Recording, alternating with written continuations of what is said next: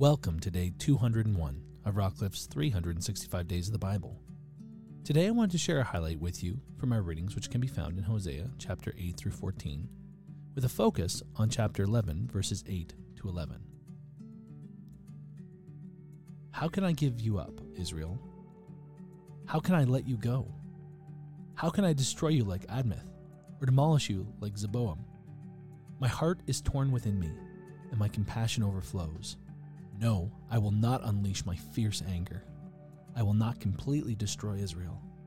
For I am God and not a mere mortal.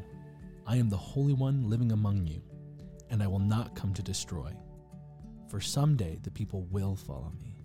I, the Lord, will roar like a lion, and when I roar, my people will return, trembling from the west. Like a flock of birds, they will come from Egypt.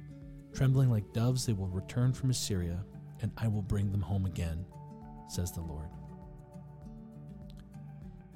Hosea has been an interesting book, one with a lot of judgment, one with a lot of pronounced judgment on Israel for their idolatry and quite horrific and brutal idolatry.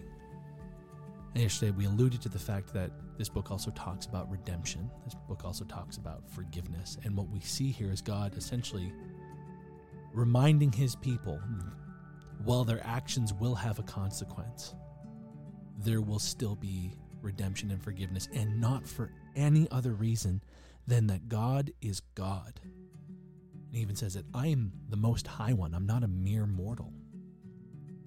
Reminding us that while we in our human flesh have expectations on how we would react to certain things betrayal, uh, broken trust, deceit God while angered by it, does not hold on to that forever. While he might let us face the consequences of our actions, he's also there to bring us back into the fold. He's there to wrap his arms around us, to love us, to help us find that peace and that forgiveness in a powerful way. So, from that, we should respond, in my opinion, the only way that one can really respond from radical forgiveness, and that's with adoration and love. And some people will say, oh, but God was the one who sent them into exile in the first place. Yeah, you're right. He let them feel the ramifications of their idolatry. And then he took them back. And then he brought them back in. The fact of the matter is is God is most high in his holiness his holiness, sometimes we forget that he can't live close to sin. That's why Christ had to come. Because he's a holy God, and some people think about God in the terms of mere mortals and how we faction and we live in a world where good and evil are intermingled and we've come to believe that one can't exist without the other and that's that's heresy that's an absolute false statement see C.S. Lewis once stated if you were to have a cabbage, a perfectly good, healthy cabbage, it can exist outside of a rotten one. But the rotten one can't exist without the good one. And that might seem like a, a silly analogy, but the fact of the matter is, good can exist without wickedness. And in fact, good in its purest form cannot stand in the presence of wickedness.